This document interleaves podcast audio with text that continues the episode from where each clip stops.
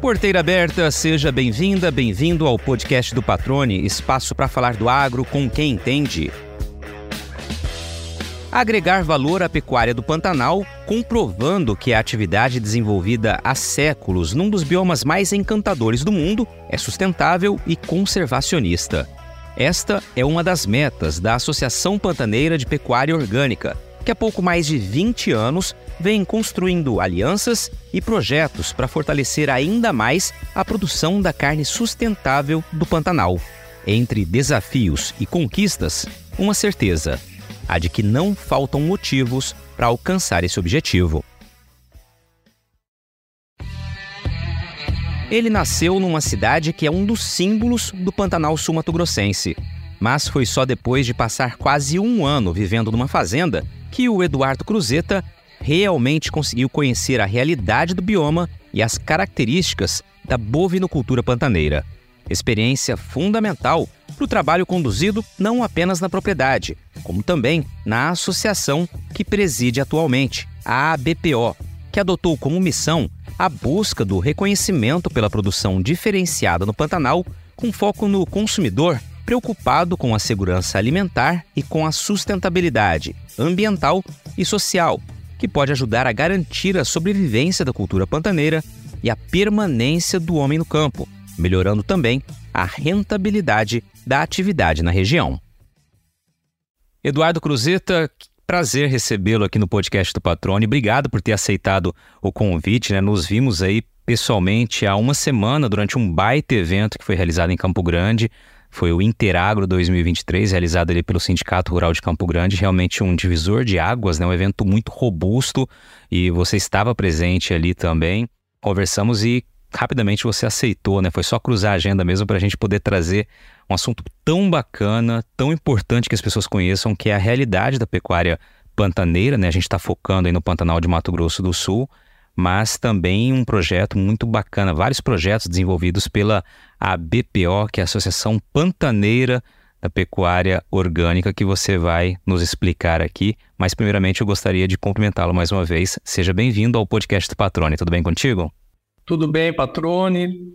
Bom, quero agradecer imensamente o convite. É um prazer muito grande estar aqui, participar com você, trocar essas ideias aqui no seu canal, nesse espaço que tenho certeza que está contribuindo muito e ainda há de contribuir mais ainda para o desenvolvimento do nosso setor. Né? É sempre muito é, bacana e importante a gente ter pessoas como você abrindo espaço para a gente poder nos comunicar com o público.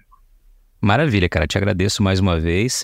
E queria já começar aqui no podcast. A gente sempre começa querendo conhecer um pouco né, da história do, do convidado, da convidada que está aqui conosco. Né? Então vamos apresentar o Eduardo Cruzeta e como começa a tua relação com o agro. Né? Eu sei que você é natural, conterrâneo da minha mãe, minha mãe também é de Corumbá, e eu queria entender um pouquinho da, das tuas origens até chegar à ligação com o agro.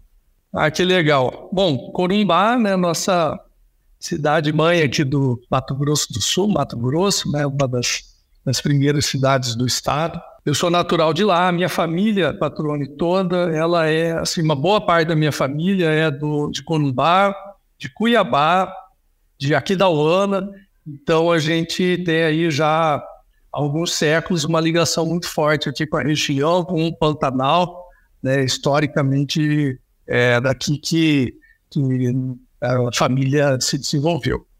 E eu vivi em Corumbá minha infância toda, eu saí de lá na adolescência, fui morar fora, fui morar em Curitiba, onde é uma outra parte da minha família, é meu avô paterno de lá. Foi breve a minha passagem para Curitiba, fiquei só dois anos, e depois meus pais vieram morar em Campo Grande, e eu e meu irmão, que morava lá também, viemos para Campo Grande. E aí aqui estou desde então.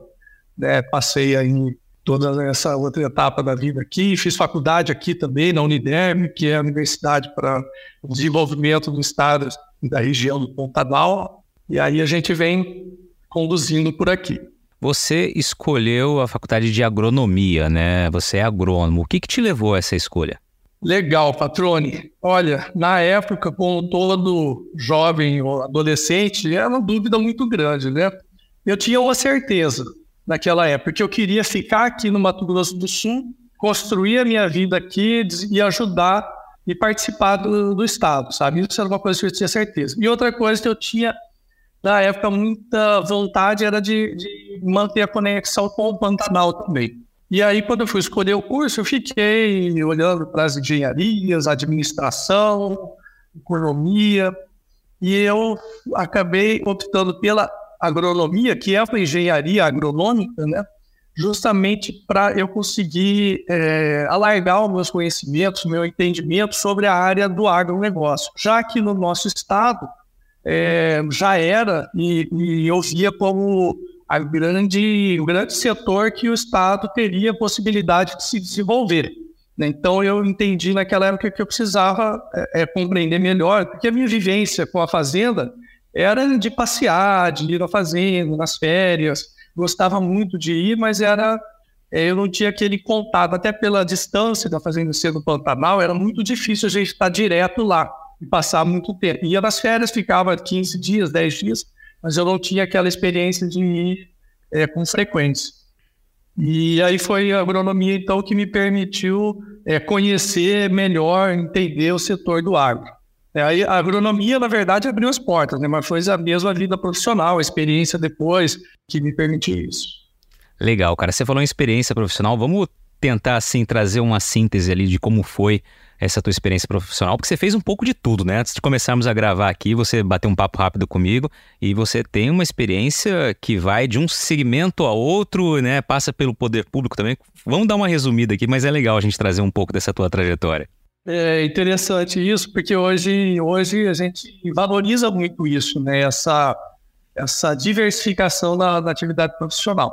Bom, eu comecei a vida logo que eu terminei a faculdade, eu trabalhei no escritório de um escritório de licenciamento ambiental, uma, uma consultoria na área ambiental e na área é, de geoprocessamento.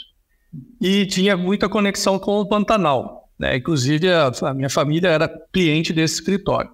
E lá eu passei uns três anos, mais ou menos, é, vivenciando, indo muito para o Pantanal, é, fazendo medição, locação de fazendas, levantamento topográfico, experiências. Trabalhei em outro escritório na área de crédito agrícola, que foi em Dourados, aqui em Campo Grande também. Depois disso, eu entrei no governo do estado, na época era CEPROTUR, trabalhei lá coordenando um programa de expansão de áreas agrícolas, era o Expansul. Nesse período a gente cuidava de é, área, o objetivo era transformar áreas de pastagem degradadas em agricultura, já isso 20 e tantos anos atrás.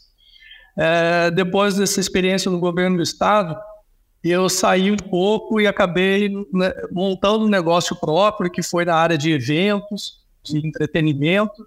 Então, tive também uma experiência empresarial nessa época é, que foi logo depois do governo do estado. Nesse meio tempo aí eu, eu participei do Líder MS, como eu tinha os contatos dentro do estado e dentro da FamaSul na época, eu participei da primeira turma do Líder MS, tive a oportunidade lá de conviver com o nosso governador atualmente, o Eduardo Riedel, que era minha turma.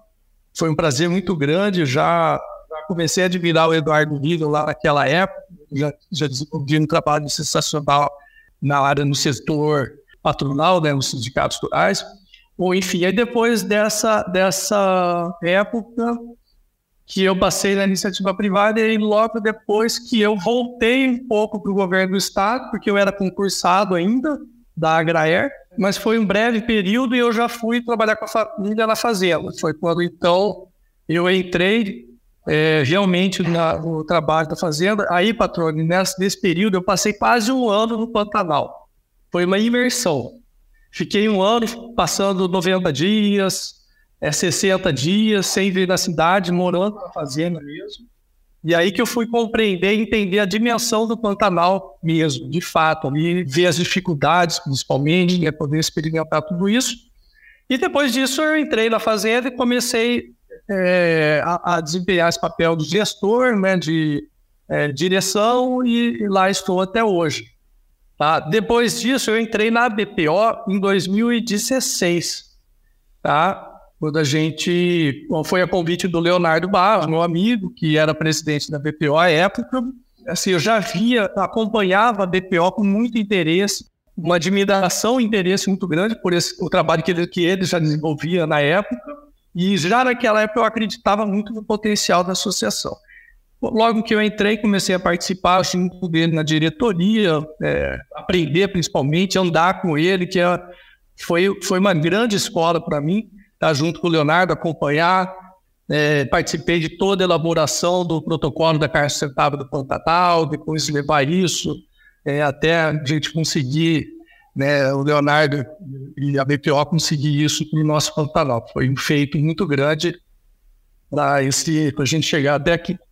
Legal, cara. Antes da gente começar a falar mais da BPO, né, trazer mais detalhes, projeto, número de, produtores que participam da associação, né, e todo o trabalho que vocês têm desenvolvido, que realmente é fantástico, é, eu acho interessante a hora que você é, mencionou que você fez uma imersão no Pantanal. Você é natural de uma cidade que está dentro do Pantanal, é um dos símbolos, né, Corumão, um dos símbolos do Pantanal sul-mato-grossense. Você desce ali a ladeira, olha para o rio, já vê ali né, a paisagem pantaneira, então é um convívio muito próximo. Mas o que não significa que quem mora ali conheça de fato as características do Pantanal. Quando você fala sobre essa imersão, é, me vem a, realmente essa, essa sensação né, de que existe essa diferença e você mesmo de origem pantaneira é diferente de você realmente vivenciar durante um ano todos os ciclos ali que existem no Pantanal e as diferentes regiões também que existem no Pantanal. Eu queria que você falasse um pouquinho, apresentasse pra gente aqui, Cruzeta, o que é o Pantanal, né? O que é o Pantanal Sul-Mato-Grossense, é dividido por regiões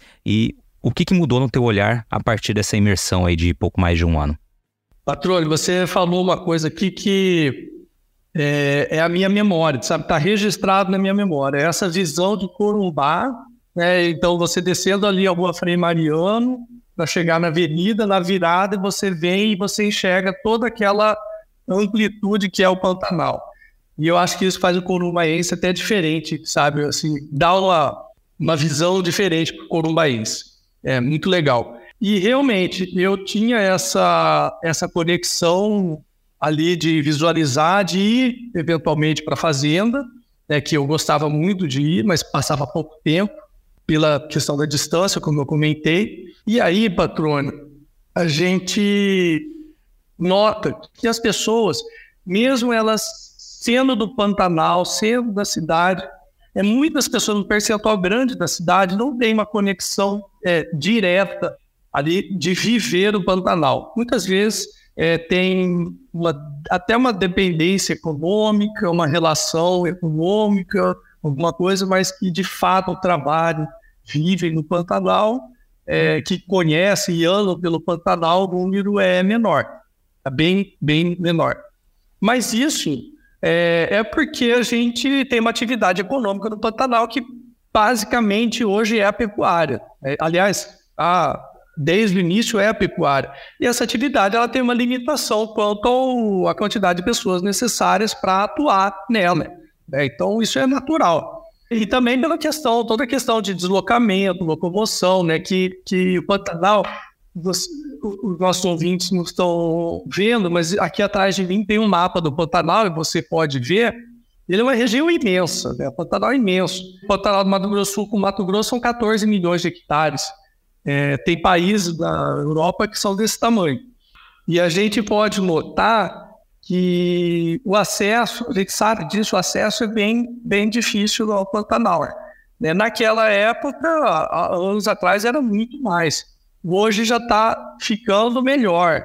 Né? Isso, inclusive, é, vale a gente ressaltar essa iniciativa do governo do estado de promover o acesso é, para o pontadeiro pelas estradas que estão adentrando o Pantanal, isso vai ajudar, tenho certeza que vai ajudar a transformar para melhor o desenvolvimento, a economia da nossa região do Pantanal, a qualidade de vida e as condições dos pantaneiros, dos pantaneiros que eu falo são, é a comunidade pantaneira, mesmo que vive no Pantanal, que trabalha lá, lá tem a sua vida, tem o seu ganha-pão, né, além dos produtores rurais. O Pantanal está dividido em acho que são 10 sub-regiões, mas as principais aqui que eu vou citar é a Necolândia, o Paiaguás, aí temos o Nabilé, que é o Bobral, o Pantanal de Aquidauana, de Rio Negro, Porto Murtinho, né?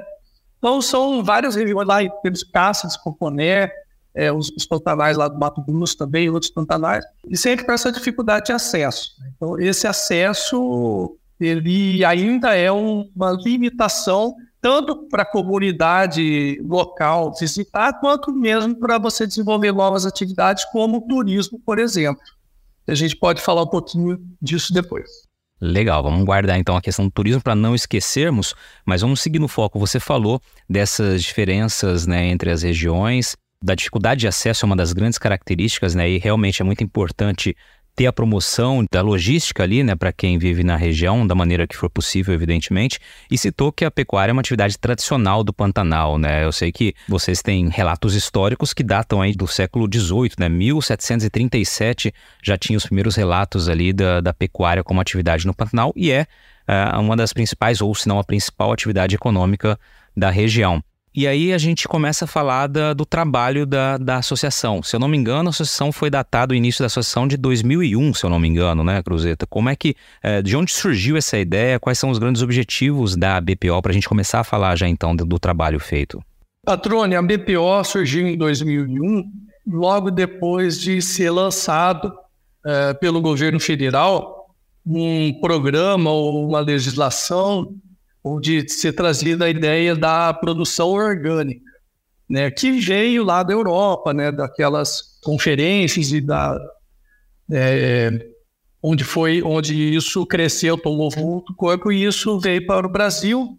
E aí então eu tenho aqui comigo e a gente até vai vai aprofundar mais nessa história que nessa época um professor da Exalc lá de Piracicaba trouxe essa ideia, é, levantou isso, contactou os pantaneiros, que é o, o nosso estimado Roberto Fiorini, e o pai do Guerinho da época, é, e aí é, promoveu essa interlocução, apresentou o projeto, a proposta, e isso foi trazido e apresentado para um grupo de pantaneiros. Né? Então, era o sistema de produção orgânica, porque né, esse professor ele estava conectado com o pessoal que estava desenvolvendo essa legislação e ele percebeu, eles perceberam, né, com os produtores pantaneiros, que o Pantanal ele já era orgânico. Era uma região que já estava pronta para fazer, para adaptar esse protocolo da carne orgânica. E assim foi feito, né? Isso foi um grande, uma, um grande pioneirismo lá do Roberto Fidorini, pai dele, entender isso, né? Ter essa visão de, de que aquilo era algo que ia ser interessante para o futuro, acatou e começaram a desenvolver esse trabalho, esse propósito lá em 2001. Né? Foi a partir disso, do surgimento da, da legislação e de, do entendimento que o Pantanal já estava avançado, já era, já era de fato orgânico e, tinha toda uma questão de certificação para ser feita, suprida, e foi um grande trabalho, né? E muito difícil, né? Esse começo foi muito difícil você conseguir estruturar uma cadeia produtiva da carne, da carne orgânica, é realmente é um trabalho complexo. Né? E teve altos e baixos, teve momentos difíceis, mas teve muito apoio, né? já na época, teve apoio de instituições, é, do governo do estado, de empresas privadas, frigoríficos que foram parceiros, né? É, o governo do estado foi um grande apoiador em diversos momentos, né? Naquela época, o JBS foi parceiro, Independência, que existia à época, foi parceiro. A WWF, à época, foi parceira, ajudou é, muito a associação em, em, alguns períodos lá passaram, quando tinha um convênio junto com a PPO. Então foi isso, né? um somatório de esforços que veio é, trazendo, evoluindo e nos que nos trouxeram até aqui. Legal, Cruzeta. É, eu queria aproveitar que você começou a falar sobre pecuária orgânica, né, a produção da carne orgânica. Traz os principais pontos né, que precisam ser levados em consideração para que seja realmente classificado como uma produção orgânica, para que o nosso público, que tem gente, é, evidentemente, que não, não tem essa compreensão né, do que é o agro, do que é a pecuária, e é importante que a gente também deixe claro para todo mundo né, o que é produzir de maneira orgânica para conseguir essa confirmação, esse credenciamento de que de fato é um produto orgânico? Patrulha, o protocolo da carne orgânica, ele surgiu de um conceito é, que veio é, lá da Europa dessa produção natural sem o uso de produtos químicos. Então, você evitando químicos sintéticos, na verdade, né? Porque químicos, mesmo fitoterápico não deixa de ser químico, né? É um produto químico, mas é natural, é da natureza. É, um óleo essencial é um produto químico, né? E é permitido na carne orgânica. Mas vamos lá, ele, ele é a produção orgânica vem desse conceito de você produzir de forma natural, sem usar produtos sintéticos, né? Industriais, é, no sentido de químico industriais. É, vou falar alguns pontos fundamentais aqui. Na questão de solo, não é permitido usar adubos químicos solúveis, né? Então, os, os adubos que tem no mercado, é, os super simples, a nitrogênio, por exemplo, de origem de petróleo, é, nada disso é permitido. É, na questão das plantas também, do cultivo das plantas, não se pode usar herbicidas, é, fungicidas e inseticidas em geral para controle de doenças ou, ou invasoras, oportunistas nas plantas. Então, é uma pastagem que não tem uso de agroquímico nenhum, nem para adubação, nem para controle ali de alguma outra situação. No manejo dos animais, na parte nutricional também é vedado o uso da ureia, que é origem é, do petróleo, né? Não é, não é possível também a utilização de antibióticos é, e de outros produtos químicos em geral. Você pode usar apenas o sal mineral, mineralização natural. E na questão sanitária também não se pode usar é, produtos alopáticos, por exemplo, antibióticos, os disparatizantes, né, os, os as ivermectinas da vida, essas moléculas que são antibióticos também, não se usa na questão sanitária. O que a gente faz? A gente usa, lança mão de um grande uso de homeopatia, que é um tratamento preventivo, né? E funciona muito bem, viu, patrônio? Eu tenho usado na fazenda, é realmente muito legal, porque você é, previne, você fortalece a saúde dos animais? Então, você proporciona uma condição para que os animais não fiquem doentes.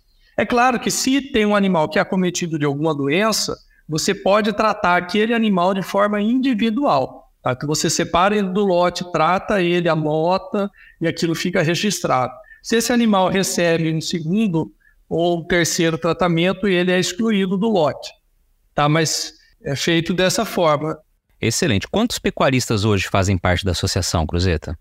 Olha, patrônio, esse número está crescendo quase toda semana, tá? Então a gente deve estar tá hoje aí, é, já passamos de 130 indo para 140 produtores, pecuaristas.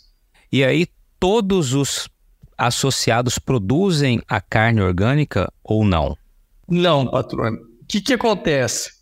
Isso é bem interessante a gente notar. Nós desenvolvemos em 2018 um protocolo de produção da carne sustentável do Pantanal, que é um protocolo da BPO.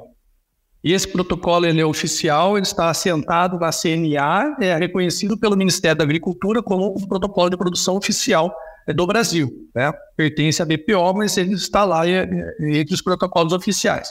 E esse protocolo, junto com o da carne orgânica, foi o que trouxe o conceito do, é, do programa de desenvolvimento da sustentabilidade do Pantanal.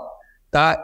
O protocolo da carne orgânica, o protocolo orgânico, ele não teve aquele crescimento que a gente esperava que tivesse. Até um pouco antes da pandemia, a carne orgânica estava crescendo de maneira é, consistente no Brasil. A produção ou a demanda? As duas coisas juntas. A demanda e a produção vinha junto.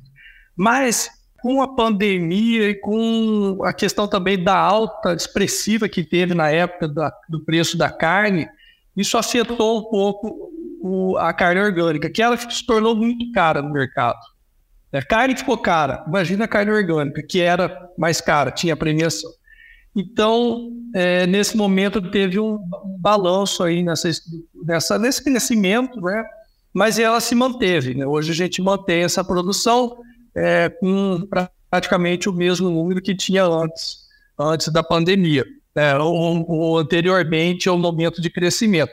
E o que cresceu para valer foi a carne sustentável do Pantanal, que é um protocolo muito legal também, que é da BPO, tá? mas ele, ele engloba toda, todas as características da produção, que são a tecnologia que, o, que hoje estão disponíveis e recomendadas pelos centros de pesquisa do país. Né? A gente tem esse protocolo, a questão da rastreabilidade como um pilar bem forte e interessante, o respeito às legislações ambientais, é, ambientais, trabalhistas, fiscais, que é a base é, legal né, do processo, o CAR regularizado, toda essa questão regular da propriedade, e a questão do, do sistema de produção, onde você entra nas boas práticas de manejo dentro da propriedade, né, de manejo, controle, que isso sempre está em evolução, né, patrão? Excelente. O Cruzeta, só para a gente também ilustrar aqui a título de conhecimento, né? Você falou do diferencial de preço. Evidentemente, uma carne orgânica, uma produção orgânica, por todas as restrições que você destacou aqui, ela é evidentemente mais custosa também para o produtor, né, para o pecuarista. E você deixou claro que é um nicho de mercado, né? Ah, essa carne vai para onde? Eu sei que são algumas marcas, né, hoje que saem aí da, com, com selo da BPO, né, com credenciamento aí, o aval que seja da BPO como carne orgânica, obedecendo o protocolo. É, para onde vai essa carne? A gente está falando num volume de aproximadamente quanto e percentualmente, né? Quanto que ela seria mais cara do que a carne, é, vamos dizer, a carne dita comum, vou usar essa palavra, enfim, né, não de uma maneira pejorativa, mas a carne comum e, e depois a gente vai falar da carne sustentável e da produção da pecuária sustentável de vocês. Só para a gente poder estabelecer um pouco de, de parâmetros aqui também e ilustrar um pouquinho essa questão financeira. Uma coisa que, que eu quero deixar bem, bem esclarecido, e isso é, é muito bacana as pessoas saberem, patrônio, é o seguinte: é, não é a BPO que diz que a carne é orgânica ou não, e nem a BPO que diz se a carne é sustentável, é, por exemplo, a nossa carne, nosso produto que é o sustentável do Pantanal. Isso tudo é feito por uma auditoria, por uma certificadora, melhor dizendo, que é uma empresa de terceira parte. Então, essa empresa de terceira parte é contratada pelo produtor, pelo pecuarista, que tem interesse em seguir o nosso protocolo ou da carne orgânica. Aí ele submete a sua fazenda para uma auditoria, ele se adequa às normas, submete para auditoria e quem dá o selo, se ele está de acordo ou não com aquilo, é essa, essa certificadora, que é uma empresa de terceira parte, tá? Então é muito importante isso porque não é aquela história lá garantia só eu. Né? A garantia realmente é dada por instituições credenciadas, certificadas e acreditadas para isso. Perfeito, excelente ponderação. Então, legal. E aí, bom, hoje, hoje a gente tem a carne disponível grande parte, a, a, a maioria da nosso, do nosso produto orgânico, aí eu vou falar duas, duas é, segmentações aqui, do orgânico e da sustentável. Tá? O, o orgânico, a maioria dele vai para o estado de São Paulo, para Brasília e para o estado do Rio de Janeiro. Está tá concentrado nesses três, nessas três localidades. Então a gente tem algumas marcas atuando nesse segmento. Então, esse animal sai do Pantanal, né, sai das fazendas da fazenda de produção, passa pelo frigorífico, onde ele faz o abate, ele vem para uma desossa aqui em Campo Grande, que é a Biocarnes, tá? Aí da Biocarnes, dessa desossa, ele sai com a marca Corin para São Paulo, Vessel, a, vai, vai carne lá para o Vessel, que é a indústria Vessel em São Paulo, onde o Vessel ele termina de processar e põe a marca dele, Aí sai com a marca Malunga também, que é de Brasília, que tem os empórios Malunga em Brasília, e a outra que é Natural Meat, se eu não me engano, que é uma, uma que entrou um pouco mais recente. E a Biocarnes também, que é a empresa daqui que faz a desossa, tá? Então, mas São Paulo, Brasília e Rio de Janeiro é atendido por essas quatro marcas aqui, e a Biocarnes atua mais aqui em Campo Grande mesmo. E, e, aqui que a gente tem a carne, a gente tem a carne orgânica hoje disponível aqui por conta da biocarne fazer esse processo aqui. Tá? Aproximadamente, eu vou te falar aqui em torno de 4 mil animais, 4 a 5 mil animais por ano, carcaças por ano são processadas com o selo da carne orgânica. Tá? Esse número estava crescendo, viu? A gente estava tava chegando aí a 6, 7 mil e aumentando muita gente interessada, e aí depois que entrou nesse processo de pandemia alta e tal, e voltou lá para 5 mil, para 5 mil cabeças, carcaça. Tá? E o valor da carne orgânica, para o pecuarista, a gente consegue obter um prêmio aí que varia de 10% até 20% sobre o valor da, da comercializada. Tá? Então é um prêmio bem significativo. Depende dos momentos aqui, né, das variações de mercado também, mas é em torno de, em torno de 10 a 20% do valor da roupa é, que está sendo praticada na época. E, além disso, tem mais um incentivo fiscal, que é, um, é uma espécie de PSA que o governo do estado do Mato Grosso do Sul concedeu para a gente. Esse incentivo fiscal ele contribui bastante é, no momento de você é, consolidar todos esses custos. Então, isso é carne orgânica. Legal. Antes de você passar para carne sustentável, só para fechar esse ponto aqui. Aí você disse que vai ali, né, para São Paulo, Rio de Janeiro e Brasília, além de ficar em Mato Grosso do Sul. E essa carne é consumida no Brasil ou ela vai para fora do país também? Ela é consumida aqui no Brasil. Hoje, 100% da nossa carne é consumida aqui. Tá? A gente ainda não está trabalhando com um produto habilitado para exportação para a Europa, né? Que, que é um outro processo. Perfeito. E aí vamos então para agora para a carne sustentável do Pantanal, né? Que é o outro protocolo que vocês têm e assim como na questão orgânica, né, ela depende para receber esse protocolo depende também de certificadoras, é isso, né? Exatamente. Ela, ela para receber o selo do, do animal que é sustentável do Pantanal, ele passa por todo esse processo de auditoria e certificação da propriedade e do, do rebanho ali do, dos animais. Agora é o seguinte, na sustentável, ela é o filho mais novo da BPO. Ela é um bebê aí. Ela ainda está sendo, na verdade, está sendo preparado ainda esse produto para a gente, então, colocar ele no mercado para disponível para o consumidor. Hoje, a carne sustentável Pantanal, ela termina ali no frigorífico. Tá? Do frigorífico para frente, não é comunicado ainda você não tem esse acompanhamento de um selo, de, uma, de um registro daquela carne. Tá? Então, é só mesmo um processo que começa no Pantanal, nas fazendas do Pantanal com a cria, e aí depois passa pela fazenda de engorda e vai até o frigorífico. Tá? Então, ele ainda está muito focado nisso, sistema de produção. Agora, nós estamos fazendo o grande foco de trabalho da BPO é exatamente é, sensibilizar o consumidor, sensibilizar os entes de mercado, né, os governos, a, os, é, os outros players aí da cadeia produtiva, para a gente conseguir construir esse, é, construir esse conceito da carne pantaneira, né, que é um outro selo que a BPO está trabalhando, que é o selo de indicação geográfica da carne, tá? que aí vai ser a carne do Pantanal. Eu falo para você aqui, a gente fala, usa esse termo carne sustentável do Pantanal, mas o nome oficial do nosso protocolo é carne sustentável da BPO. E um, o principal, o primeiro item que tem lá, que para ser carne sustentável do Pantanal, ela tem que vir, é, carne sustentável da BPO, ela tem que vir do Pantanal.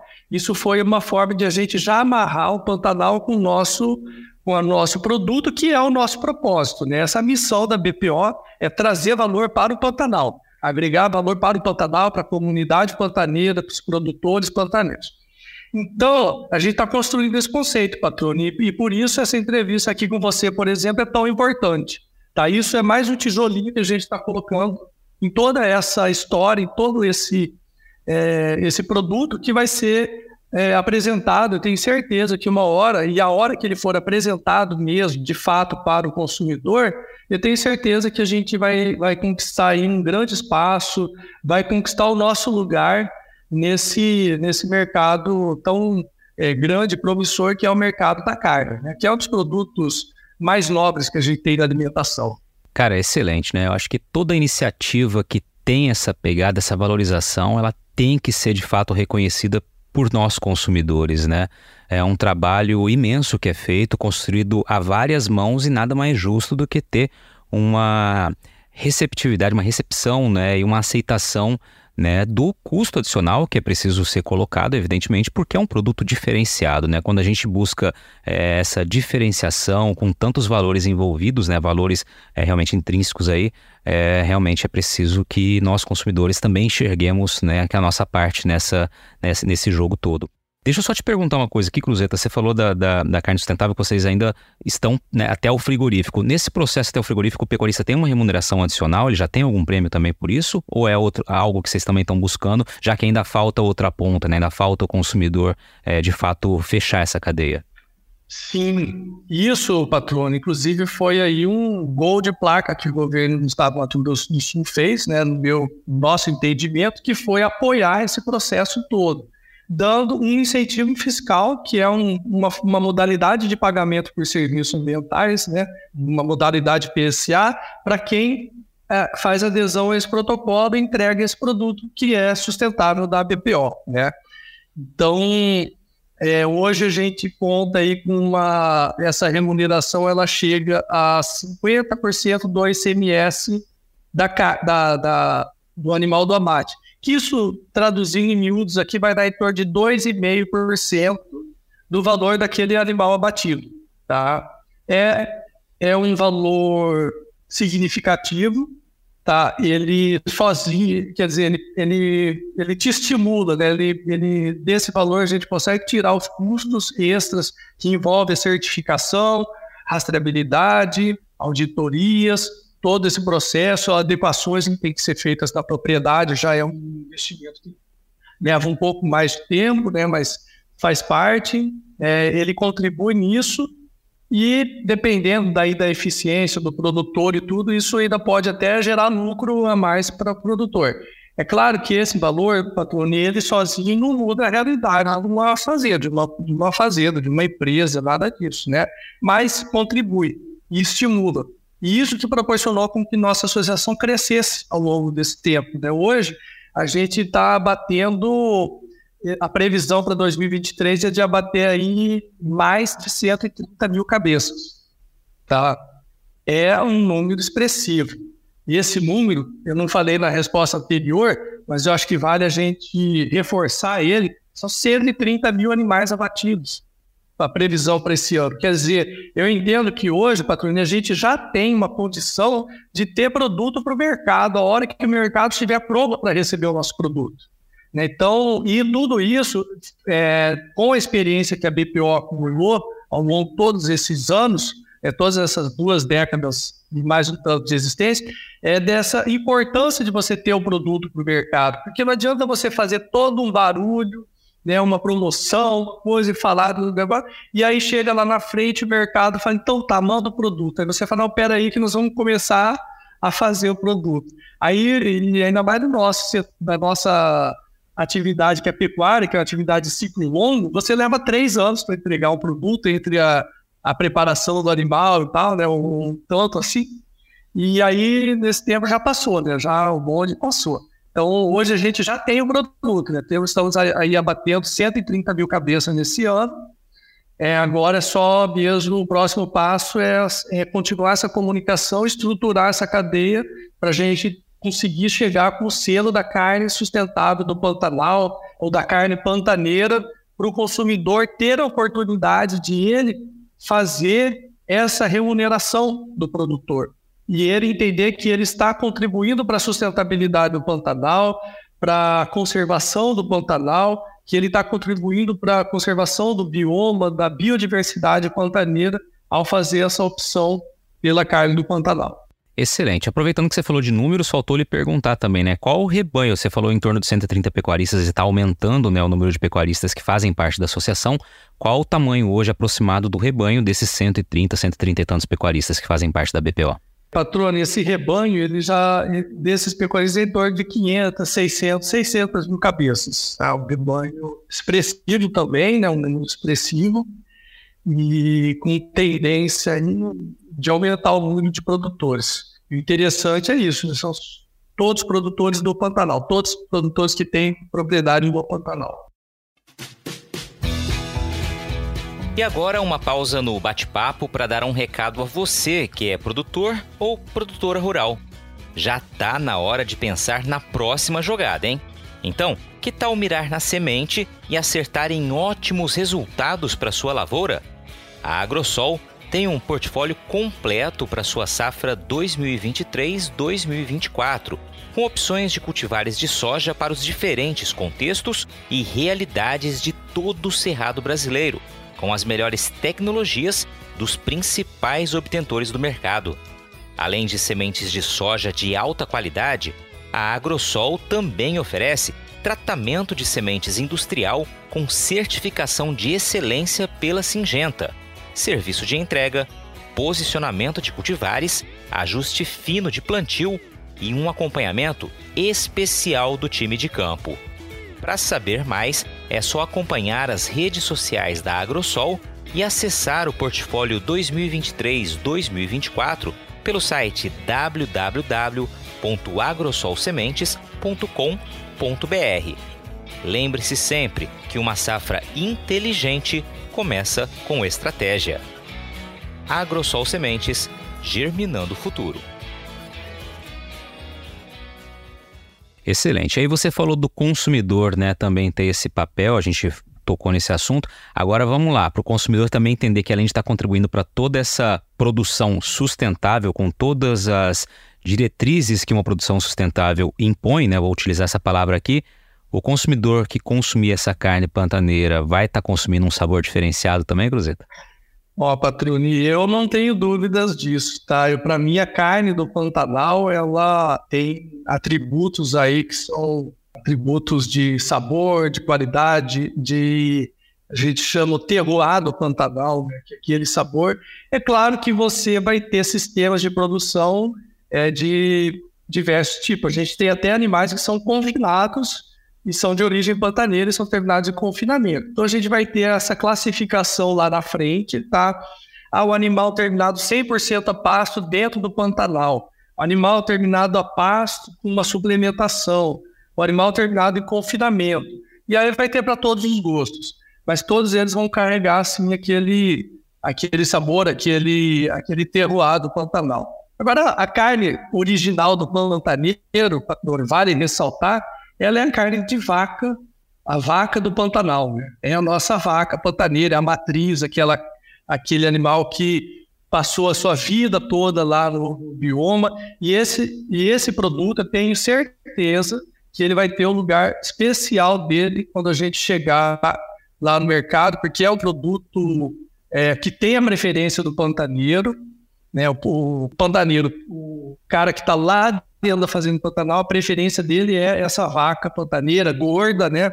Com aquela gordura amarela. E, e a gente vai trabalhar todos, essas, todos esses produtos de forma é, individualizada e destinada para cada público, né? para cada segmento que vai ter, vai ter a sua preferência. Excelente. Deixa eu só trazer um ponto aqui que eu acompanhei na apresentação de vocês, né, no, no, no projeto que vocês é, realizam com a BPO. E você falou então né, da produção de carne orgânica, já explicou, da produção de carne sustentável do Pantanal e essa busca pelo reconhecimento por indicação geográfica né, de carne sustentável do Pantanal. Vocês têm ainda entre projetos aí a mitigação de emissões de gases no sistema de produção pecuária a pasto no Pantanal e a produção de carne com biodiversidade, né, que também é um trabalho é, extremamente interessante, né? Ou seja, são várias ações que têm como objetivo comum, de fato, é, garantir essa produção sustentável sustentável com todas as suas infinitas né, definições e, claro, buscar agregar valor a um produto, buscar né, é, realmente remunerar aquele produtor que está cumprindo todas as exigências hoje que existem, né, por estar produzindo num local diferente, realmente com uma pegada muito diferente também, né? Perfeito, Patrônio. Entre todas as, as ações que a gente vem desenvolvendo, essas, essas duas que você tocou, elas são duas bases aí. Né? Então, uma, a primeira é a mitigação da emissão de gases. E disso nós estamos falando com relação aos gases de efeito estufa, que tá tão na, na, hoje está ocupando é, boa parte aí das discussões quando fala-se com relação a técnicas de produção, não só na pecuária, na agricultura, mas nas indústrias, né, do, até no comércio, em, em todas as áreas de serviço e tudo. E nós acreditamos muito que o Pantanal e que nosso sistema de produção, isso não só o Pantanal, mas as, a, a atividade agropecuária em geral no Brasil, pelas, pelo seu potencial produtivo, pelo potencial é, de uso de tecnologia, de, de, produtividade que pode gerar nessas áreas, a gente tem aí é, grandes chances de sermos, uh, sermos um setor que vai contribuir muito para a gente reduzir é, diminuir muito essas emissões que o Brasil gera. Tá? É, no caso daqui, a mitigação ela vai se dar através de técnicas mais apuradas que, visam aumentar a produtividade do nosso rebanho, desde a cria do Pantanal até o sistema de recria e engorda. Né? E isso é algo que a gente já tem as Embrapas trabalhando aí muito fortemente, né? com muito esmero nesse propósito, e nós estamos associados, assim, interligados ou conveniados com a Embrapa para trazer essas ferramentas, essas metodologias de avaliação para dentro da nossa atividade. Então, a gente vem desenvolvendo um trabalho é, forte junto deles, a Embrapas, é, universidades também, Universidade Federal, Estadual, também vão participar, é, desse, em particulares, também vão participar desse processo todo, visando comunicar isso. Então, conhecer esses números é, de emissões e comunicar isso para o consumidor. E o outro ponto com relação à biodiversidade é, é o que nós temos no Pantanal. Né? Então, quer dizer, o Pantanal é a região, o bioma que tem talvez a maior biodiversidade conservada é, do Brasil e do planeta, ainda mais se você considerar que é, que é uma região que tem atividade humana, desenvolvendo uma atividade econômica a dois céus. Quer dizer, isso é um caso único, sabe, patrão? Você tem o homem lá dentro atuando em todo o bioma, desenvolvendo uma atividade econômica que é pecuária já há dois séculos e mantendo, conservando essa biodiversidade pantaneira. Qualquer pessoa que for para o Pantanal atesta nisso na primeira entrada, nos primeiros quilômetros que ele adentra no Pantanal, ele já começa. Eu já levei esses três últimos anos diversas pessoas para visitar a minha fazenda, sabe? pessoas de outros estados, de várias entidades, de é, é, entidades de é, jornalistas, é, pessoas que não conheciam o Pantanal e, e é geral, assim, é, é um padrão a, a, admiração que eles ficam quando, quando entram no Pantanal e podem ver essa biodiversidade toda presente ali. Né? Tanto da fauna pantaneira quanto do nosso bioma mesmo, da flora Pantanal, né? da, das matas. Quer dizer, aí número em torno de 15%, é, ou melhor, 85% de área conservada. Né? É um caso único, né? um caso de, que atesta essa, essa conservação. Então, a gente quer colar esse selo da biodiversidade no nosso produto também, para o consumidor que está lá na ponta nos ajudar, porque essa biodiversidade ela tem custo para a gente. Para a humanidade, para o cidadão urbano, ela é um grande benefício né? Porque essa biodiversidade ela serve a todo o planeta. Mas o custo de manter essa biodiversidade, ela é, ele é do pantaneiro, ele é do produtor, do proprietário que está lá no Pantanal. Então, o custo de você preservar aquilo é nosso, é do pantaneiro, mas o benefício da biodiversidade é para o planeta todo. Então, esse selinho da biodiversidade, nós vamos encontrar, tenho certeza, a fórmula de comunicar isso ao consumidor e ele ter a sensibilidade de reconhecer isso, nos, nos ajudando aí nessa conservação.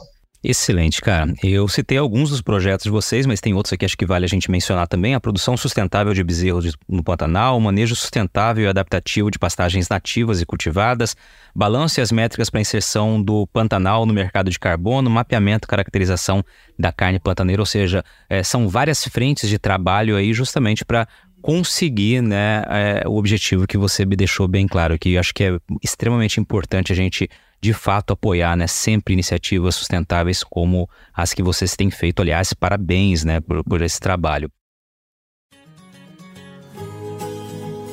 Você está ouvindo o podcast do Patrone, agroinformação com quem entende.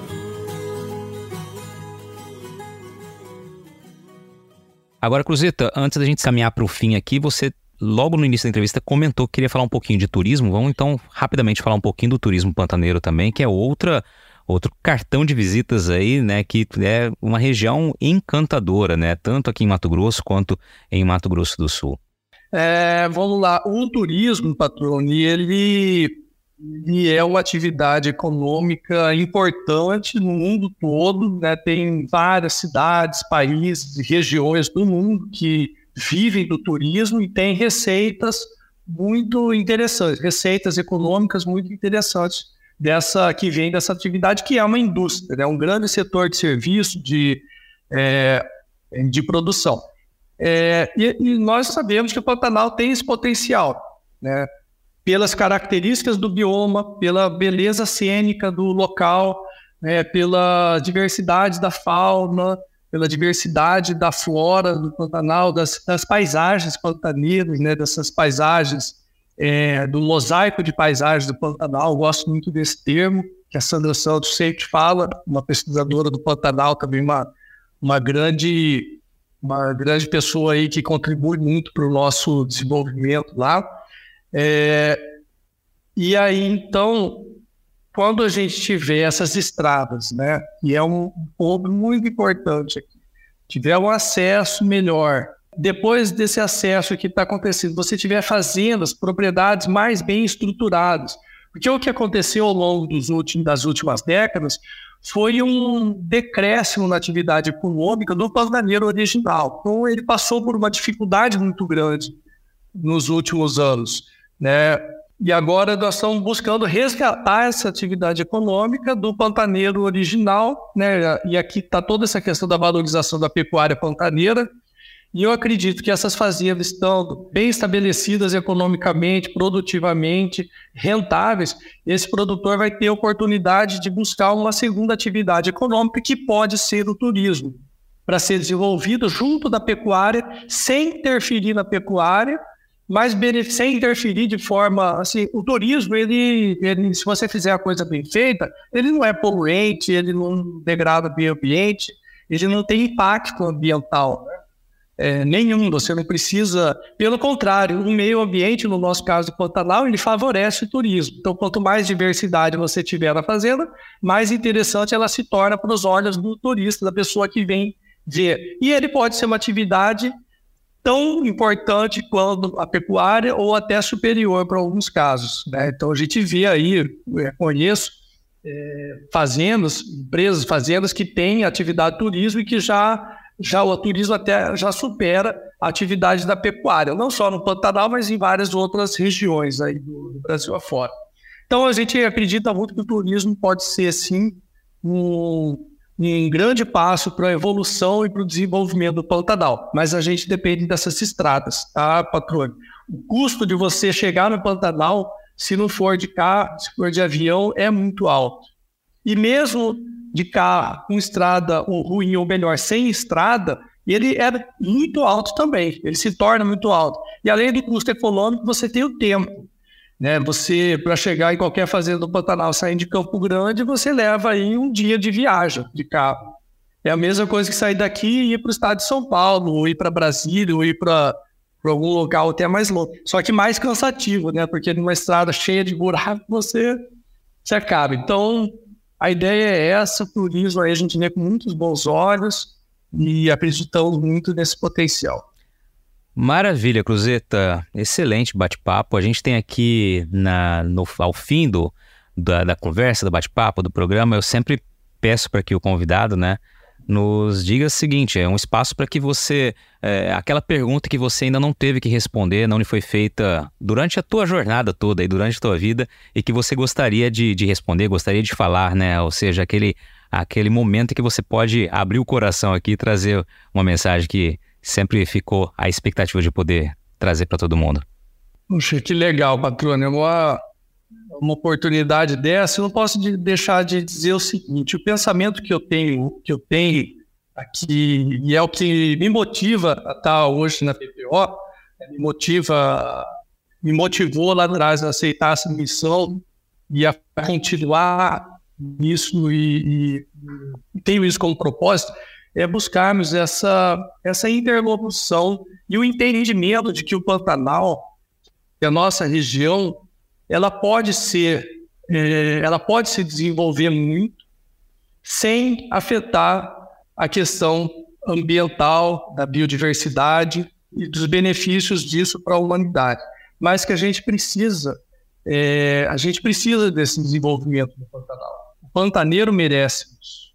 É, o pantaneiro, o Pantanal, ele contribuiu muito com o Brasil e com a humanidade, porque ele vem produzindo carne já há dois séculos. Essa carne do Pantanal, ela alimentou o estado de São Paulo, alimentou o Brasil, alimentou várias regiões do Brasil, alimentou a Europa em períodos de guerra, lá no passado, em carne com, com as charqueadas, é, mandou couro lá para abrigar os soldados, o, o cidadão europeu né, durante esse período também. Então, a gente vem dando essa contribuição ao longo de muito tempo e a gente precisa, então, trazer esse desenvolvimento para dentro da nossa região. E a gente só vai conseguir isso quando a gente tiver, na minha cabeça, um entendimento e um alinhamento entre vários setores da nossa sociedade. Então, esse alinhamento entre o produtor rural, o governo do estado que nós temos hoje, o alinhamento nosso com a pesquisa, as instituições de pesquisa que nós estamos costurando, contribuindo, já, já é de longa data, está cada dia é, é, mais estruturado, com o governo federal, que é um parceiro e também fundamental nesse processo todo, o Ministério da Agricultura. A gente hoje também já tem uma nova interlocução muito forte com as organizações não governamentais, com as, essas é, entidades que olham muito para o lado ambiental, que elas percebam também a importância do social, então a gente quer essa, trazer essa sensibilidade para que eles entendam essa importância também do lado social pra, para a conservação do bioma pantaneiro, o alinhamento com a mídia, né, as instituições de comunicação, é, que é uma coisa que também não tenho do que reclamar, gente tem tido aí é, um grande espaço, um espaço muito legal para poder comunicar isso. Isso é muito importante para a gente, para chegarmos ao consumidor né? Então, e o canal é esse, é através da mídia, da, do jornalismo, é, como você aqui abrindo espaço para a gente e vários outros que a gente já teve. Então, é, eu não sei se eu deixei alguém de fora aqui, mas assim, esse alinhamento geral, né, que é o que vai fazer com que a gente consiga atingir esses objetivos de trazer valor para dentro do Pantanal, trazer remuneração e a conservação ambiental, a conservação da biodiversidade, ela se dá quando você tem riqueza riqueza sendo produzida de forma sustentável. E esse é o nosso objetivo.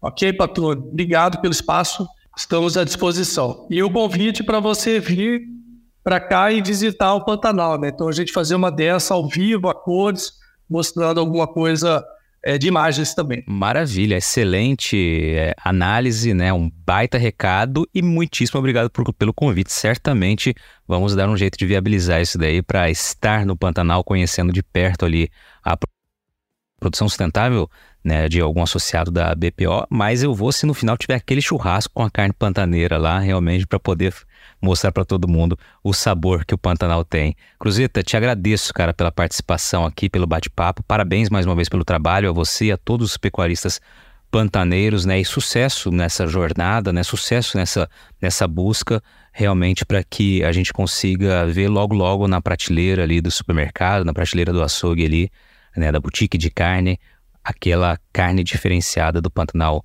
sul-mato-grossense, do Pantanal brasileiro sendo valorizada. Obrigado pela participação aqui. Valeu, patrone. Eu que agradeço e estamos à disposição. Um abraço aos, aos ouvintes aí e com a carne do Pantanal. Procure a carne do Pantanal e, e vão contribuir. Um abraço. E aí, gostou do bate-papo? Então dá aquela força e compartilha essa entrevista com os seus contatos. E olha, aproveita para mandar aquele feedback dizendo o que você está achando do podcast do Patrone. Pode criticar, elogiar, sugerir temas e pessoas para dividir boas histórias aqui nos próximos episódios. É só enviar uma mensagem lá no Instagram para @luispatrone que a gente troca uma ideia, viu? Então, gente, sucesso da porteira para dentro, força e fé da porteira para fora e vamos que vamos. Você ouviu o podcast do Patrone. Agroinformação com quem entende.